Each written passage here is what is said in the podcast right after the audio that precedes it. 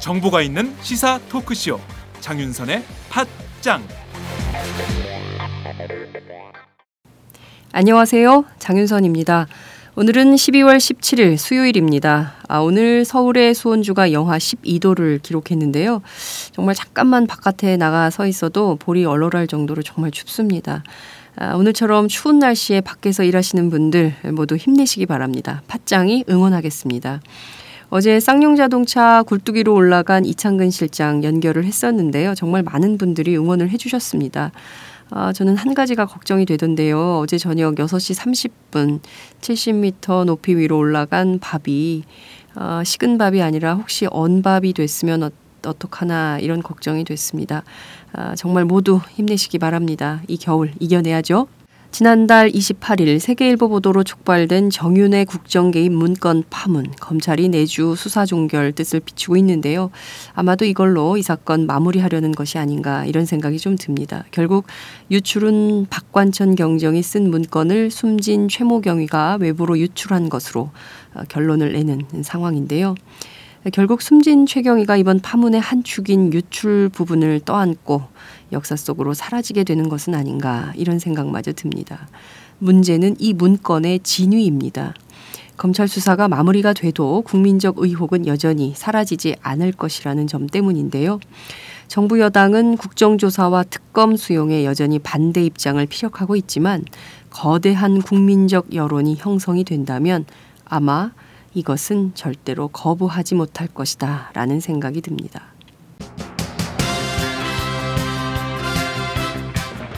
팟짱은 오늘 모두 네 꼭지를 준비했습니다. 검찰이 정윤회 문건 작성자로 알려진 박관천 경정을 어젯밤 체포했죠. 곧 구속영장을 청구할 방침이라는 것인데요. 박경정에게 적용된 대통령 기록물 관리법 위반 혐의 이게 좀 이상합니다. 그래서 새정치민주연합 비선실세 국정농단 진상조사 단장인 박범계 의원을 만나서 자세한 내용 살펴보도록 하겠습니다. 이번 사건으로 수사를 받다 숨진 최모 경위의 연결식이 어제 있었습니다. 아, 또한 이 문건을 복사해서 최경희에게 건넨 혐의를 받고 있는 한모 경위는 현재 정신적 충격으로 병원에서 입원 치료 중인 것으로 전해지고 있는데요. 앞서 말씀드린 대로 검찰은 내주 이 사건 수사 종결할 걸로 보입니다. 아, 그렇지만 국민적 의혹이 한둘이 아닙니다. 오마이뉴스 최지용 기자와 함께 짚어보도록 하겠습니다. 땅콩 부사장 조현아 대한항공 전 부사장이 오늘 검찰에 출두합니다. 조 전 부사장의 범죄 행위에 대해서 검찰이 얼마나 입증해낼지 초미의 관심이 되고 있는데요. 무엇보다 증거인멸과 회유의 정황이 속속 드러나고 있어서 아마도 그 속은 불급, 불가피한 것이 아니냐 이런 전망이 쏟아지고 있습니다. 오마이뉴스 김지혜 기자와 함께 핵심 내용을 꼼꼼히 따져보겠습니다. 스타 정치인 이재명 성남시장. 아, 이번에는 제가 직접 성남시청까지 가서 만났는데요. 최근 벌어진 정윤회 씨의 국정개입 의혹 파문, 또 성남FC의 오심제기, 새정치민주연합 전당대회 등까지 아주 와이드하게 살펴보았습니다. 팟짱 시작합니다.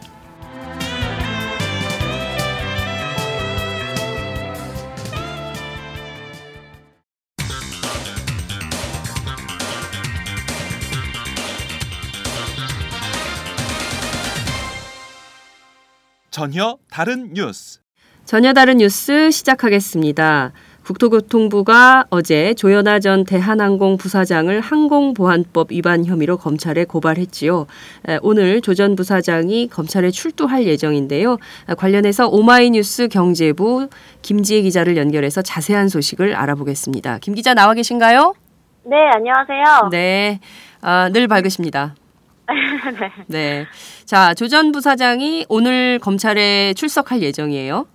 네, 조 전 부사장은 오늘 오후 2시에 서울 서부지검에 출석해 조사를 받을 예정인데요. 네. 참여연대가 조 전 부사장을 항공법과 항공보안법 위반, 그리고 위력에 의한 업무방해 등의 혐의로 고발한 지 딱 일주일 만입니다. 음. 이제 최대 관심은 조 전 부사장에 대해 구속영장을 청구할지 여부인데요. 네. 검찰은 조 전 부사장이 비행기를 게이트로 되돌리는 과정에서 부당한 부당한 압력을 넣었거나 음. 사무장과 승무원을 상대로 폭력을 행사했는지 등에 대해서 조사할 방침입니다. 네, 실제로 이게 그 조전 부사장과 대한항공 측이 이 증거인멸 행위를 굉장히 많이 하고 있는 것으로 확인이 되고 있어서 검찰이 어떻게 할지 좀 촉각이 곤두서는 상황인데요. 어, 검찰이 지금 실제로 어떤 내용을 좀 중점적으로 조사할 걸로 전해지고 있습니까? 네, 우선 기내에서 사무장과 승무원에게 심한 욕설을 한 것이 어느 정도 사실로 확인된 만큼 항공, 항공보안법 위반 혐의를 입증하는 데는 큰 어려움이 없을 것으로 보이는데요. 네. 이제 활주로에 나간 비행기를 되돌렸기 때문에 기장의 업무를 방해한 혐의, 이것이 적용될 가능성이 있습니다. 네네. 활주로에 들어선 항공기를 불법으로 탑승구로 되돌린 행위는 항공보안법 위반으로 현행법상 최대 10년의 징역에 처해질 수도 있습니다. 그러니까요. 굉장히 위중한 거더라고요. 예. 네, 그리고 폭력에 대해서는 조 전 부사장은 현재 처음 듣는 일이다라면서 부인을 하고 있는 상황인데 네. 사무장과 승무원에게 폭력을 행사한 정황이 만약 입증되면 음. 폭행 혐의가 추가될 수도 있습니다. 아. 네, 또 검찰이 조 전 부사장과 대한항공의 증거, 증거 인멸 혐의를 적용할지도 주목되는데요. 네네. 앞서 국토부가 지난 8일 사무장을 조사할 때 대한항공 임직원들이 동행한 것으로 드러났습니다. 상무가 있었다면서요. 예. 네. 그래서 대한항공 측이 조전 부사장에 대해서 불리한 진술을 하지 않도록 음. 사무장의 입막음을 시도했다는 의혹을 받고 있는데요. 그렇죠. 이 과정에서 조 전 부사장이 직접 개입한 개입한 사실이 드러나면 음. 구속 영장 청구는 피하기 힘들 것으로 보입니다. 음. 검찰은 조 전 부사장에 대한 소환 조사가 끝나면 네. 추가 소환을 하지 않고 곧바로 영장 청구 여부를 결정할 방침입니다. 네. 사실상 지금 뭐 한두 가지가 아닙니다. 조 전 부사장에게 걸려 있는 그 범죄적 행위들이 뭐 항공법, 항공보안법 또 어, 위계에 의한 공무집행 방해 또 위계에 의한 업무 방해 뭐 등등 해서 여기다가 뭐 형, 형법 관련된 것도 뭐 폭력, 폭행, 폭언 뭐 등등 온갖 것들이 이제 죄질이 굉장히 무거운 상황인데 이거를 검찰이 특히 이제 증거인멸 행위에 대해서는 계속 진행 중이기 때문에 검찰이 이 고리를 끊어야 되는 거 아닌가 이런 생각이 좀 듭니다. 자, 대한항공 계속 되고 있어요. 까도 까도 끝이 없는 양파 같은 조직이 아니냐 이런 비판도 나오고 있는 것 같은데요. 어, 문제는 이 당시에 그 1등석에 조연아 전 부사장하고 함께 탔던 그 유일한 승객, 그 1등석에 탔던 그 승객의 전화번호를 국토교통부 조사 때 대한항공이 일부러 넘기지 않았다. 이런 주장이 제기됐어요? 네. 대한항공이 당시 조연아 전 부사장과 함께 이제 1등석에 탔던 그 승객 박 아무개 씨의 동의를 네. 그때 얻고도 국토교통부의 명단을 넘기지 않은 것으로 뒤늦게 음. 드러났습니다. 네. 이 당시에 대한항공은 고객 동의를 얻지 못해서 국토부에 명단을 제출할 수 없다 이렇게 변명을 해왔는데요. 그렇죠. 예. 이 말이 거짓말이었던 음. 셈입니다. 우리 이거 저 김지 기자랑 같이 전해드린 바 있어요, 청취자들께 네, 그죠? 네, 예. 그렇죠. 지난주에 국토부가 이제 그 사태 초기에 네. 대한항공의 승객 명단을 요청을 했지만 음. 강제할 권한이 없어서 명단을 구하, 그랬어요. 못했고 음. 진상 조사에 어려움이 있다 이렇게 언론에 밝힌 바가 있는데요. 네네. 이게 알고 보니까 대한항공 측이 이미 12일에 음. 1등석 승객에게 동의를 얻었는데도 이를 감추다가 15일이 되어서야 국토부에 승객 명단을 넘긴 겁니다. 음, 그러니까 결과적으로 어떻게든 이것을 그 진실을 감추기 위해서 온갖 쓸수 있는 술수는 다 쓴 거예요. 어, 뭐, 네. 제출, 명단 제출, 심지어 이런 것까지 거짓말을 하니까 대한항공 자체에 대해서 신뢰하기 굉장히 어려운 집단이다. 이런 비판도 가능하지 않을까. 이런 생각이 좀 듭니다. 그런데 명단 제출 방식도 굉장히 이상했다면서요. 네. 그 대한항공이 15일 명단을 국토부에 사전 연락도 없이 그냥 이메일로 보내놓고 잠자코 있었다는데요. 예? 이게 무슨 일입니까? 네, 이 되게 중요한 사안을 그렇죠. 이메일로 보냈다는 것도 참 아무런 어, 연락도 없이 그냥 이메일로 띡 보내놨다는 거예요. 네, 좀 이상한 부분이죠. 네. 그 국토부는 16일 오후가 되어서 이제 하루가 지난 거죠. 오후가 되어서야 명단을 뒤늦게 확인했다고 밝혔는데 네. 국토부도 좀 이상합니다. 바빠서 그래요. 이메일을 열어보지 못했다. 이렇게 말을 해서 빈축을 사기도 했는데요. 음. 전화도 없이 이메일만 딱 보내놓고 가만히 있던 대한항공도 네. 그리고 명단이 오지 않았는데도 적극적으로 확인하지 않았던 국토부도 음. 좀 납득하기 힘든 행동들입니다. 그렇습니다. 어, 물론 그 국토부의 조사 담당자가 굉장히 바쁠 수 있어요. 이 사안을 조사하면서 그래서 이메일을 수, 뭐 수시로 확인하지 못한 측면이 있을 수 있다 손 치더라도 국토부 조사팀에 한둘이 아닐 텐데 이렇게 중요한 사안에 대해서 대한항공은 이메일로 띡 보내놓고 뭐 보냈다 말았다 뭐 이런 얘기도 없었고 국토부는 하루가 지나도록 확인도 제대로 안 하고 뭔가 모종의 어뭐 썸씽이 있었던 거 아닌가라는 생각이 들도록 의혹이 좀 가는 행동이 아니 이것도 좀 조사가 필요한 거 아닌가라는 생각이 좀 드네요. 국토부도 사실 이번 사건 제대로 조사하지 않은 흔적이 계속 어, 발견이 되면서 부실 조사 논란이 있고 있고 또 이 조사위원 가운데 파랄이 그 대한항공 출신이다. 뭐 이런 얘기도 있더라고요. 네. 우선 검찰 조, 검찰의 조전 부사장 소환 일정에 앞서서 국토부가 부랴부랴 이제 어제인 16일 조사 결과를 발표를 했는데요. 네. 조사 결과를 보면 회항 지시를 누가 했는지에 관한 단순한 사실조차 규명이 되지 않았습니다. 그러니까요. 그리고 이미 참여연대가 검찰에 고발한 내용보다 크게 진전된 것도 없었습니다. 또 네. 이번 사건 조사와 관련해서 국토부 조사의 문제도 추가로 드러났는데요. 네. 국토부가 지난 8일 이 사건의 핵심 당사자인 박 사무장을 조사를 할때 네. 대한항공 임직원이 박 사무장과 동행한 것으로 알려졌습니다. 네. 그래서 봐주기 조사를 했다는 의혹이 일고 있는데요. 음. 더욱이 이제 당시 박 사무장을 조사한 네다섯 명의 조사관 가운데 두 명이 음. 대한항공 출신 항공안전 감독관들이었습니다. 네. 그래서 박 사무장이 국토부 조사에서 입을 다물었다가 검찰 조사나 그리고 언론 KBS와의 인터뷰에서 조 전 부사장의 폭언과 폭행 그리고 회사의 회유 등을 사실대로 진술한 이유 등을 음. 충분히 짐작할 수 있었습니다. 네. 실제로 자기 자신이 뭘 잘못한 것은 아니지만 어, 어떤 사건이 쟁점이 돼서 조사를 받고 있는데 그 조사를 받는 장소에 누군가 자신의 발언을 감시할 수 있는 상사가 와서 앉아 있다면 어떻게 진실을 얘기할 수 있겠습니까? 이것은 그 국토부가 당연히 당연히 대한항공 관계자들은 나가 계시라. 에? 나가 계시라고 하고 조사를 했어야 이게 그 조사의 신뢰도가 생기는 것인데 그 관계자들 다 배석시켜 놓고 너 하고 싶은 말 있으면 해봐. 이러니 이분이 무슨 얘기를 할 수 있었겠어요. 저는 참 이런 국토부의 조사 관행 그리고 무엇보다 그 관계자들이 조사를 하고 있다는 것 물론 이제 전문성이 있기 때문에 우리는 조사할 수 있다라고 주장은 할 수 있겠지만 특히 이렇게 어 이해관계자가 이해관계가 얽혀 있는 사안에 대해서 어 그런 것들을 구분하지 않고 조사하는 거에 대해서 이 국토부의 조사 관행도 이번엔 좀 변화가 필요한 거 아닌가 이런 비판도 어 듭니다. 어, 국토부에 계속 이렇게 비판이 쏟아지면서 어, 국토부가 또 대한항공에 대해서 운항 정지를 검토하겠다 이런 주장도 내, 얘기했어요. 네, 그 국토부가 이번에 운항 정지라는 강도 높은 처분 가능성을 들고 나왔는데 네.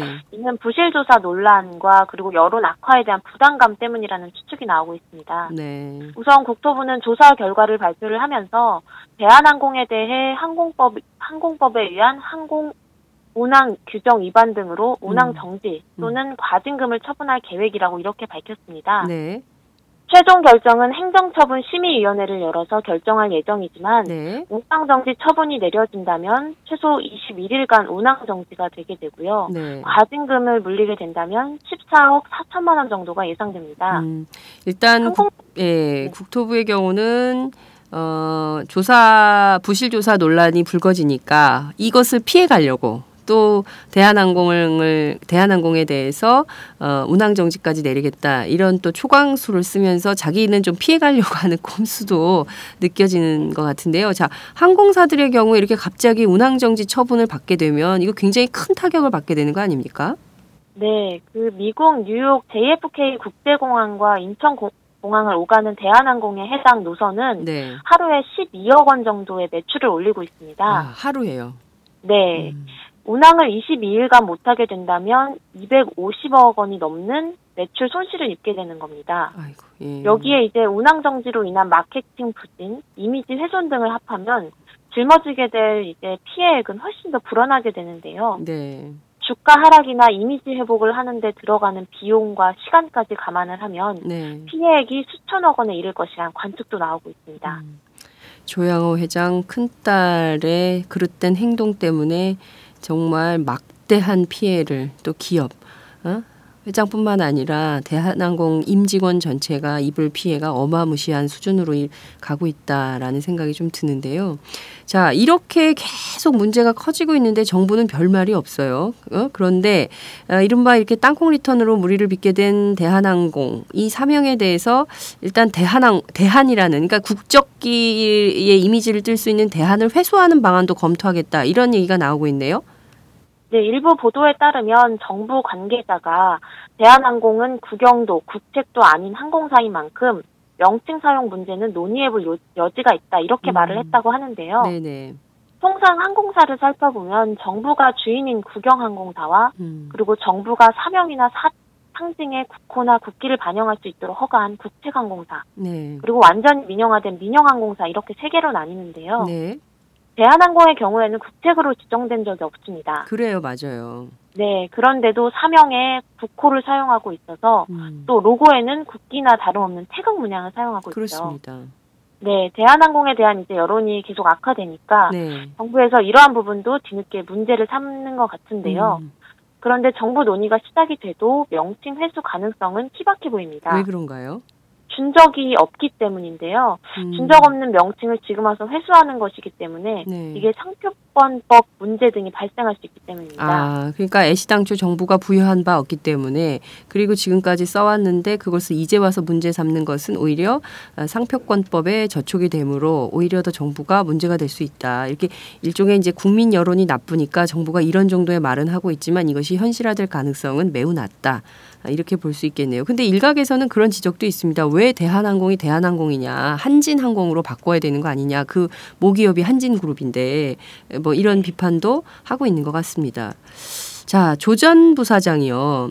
6년 전에도 자신이 이사로 있는 대학, 수도권에 있는 한 대학인데 이 대학에서 무례한 언행을 해서 어, 당시 대학 총장이 사퇴했다. 이런 주장도 제기가 됐어요.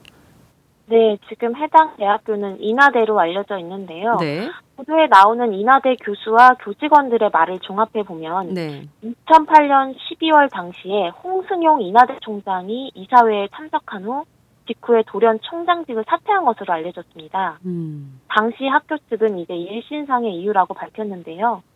홍 전 총장은 2002년 3월에 인하대 총장에 취임을 해서 임기 4년을 마친 뒤에 연임이 됐고 네. 또 2010년 2월까지 임기 1년 2개월을 남겨둔 상황이었습니다. 네. 그런데 홍 전 총장은 해양수산부 차관 출신이고 또 조 전 부사장의 부친인 조양호 한진그룹 회장과는 고교 동창으로 알려졌습니다. 네.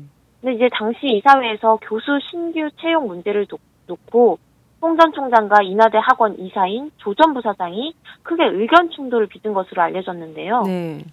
인하대가 인사위원회에 결정한 교수 후보자를 이사회에 올렸는데 네. 조 전 부사장이 대학 측의 평가 방식과 내용에 대해서 문제를 제기해서 홍전 홍전 총장과 충돌을 했다는 것입니다. 음.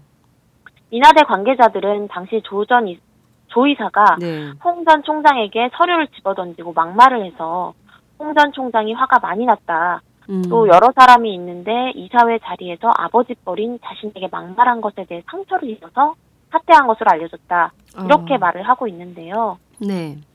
정작 인하학원 측은 그 네. 그 조전 부사장 측은 아버지 친구이기도 한 당시 총장한테 그런 행동을 한 것은 상식적으로 말이 안 된다면서 음. 이 같은 주장에 대해서 강하게 부인하고 있는 상황입니다. 네, 이것도 한번 따져봐야 될 것 같습니다. 그런데 이 행동이요 서류를 집어던지고 막말을 하는 것은 패턴이 똑같네요.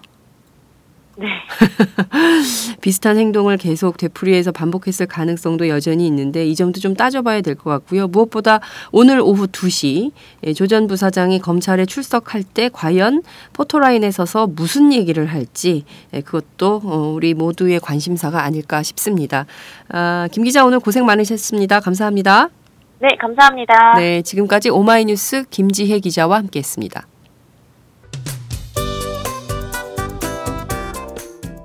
안녕하세요. 장윤선의 팟짱 애청자 여러분.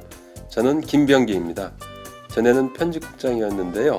지금은 10만인 클럽 회원이자 본부장 맡고 있습니다.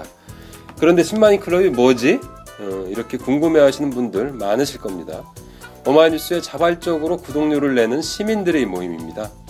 지금 매월 후원해 주시는 분이 몇 명이죠? 8천 명이요. 아, 그럼 앞으로 몇 명을 모아야 합니까? 10만 명이요. 아, 참, 갈 길이 멉니다. 그런데 조중동 구독자는 많게는 100만. 이래서 진보 언론 살아남을 수 있을까요? 아, 10만인 클럽 후원으로 만들어지는 팟짱 응원하고 싶으시다고요? 지금 전화 주세요. 02-733-5505로 전화하셔서 내 손번호 274를 꾹 누르세요. 오마이뉴스 기사의 모든 기사 하단에 동그란 주황색 배너를 누르셔도 됩니다. 여러분들의 참여로 팟짱이 웃음소리 더 커질 수 있습니다. 감사합니다.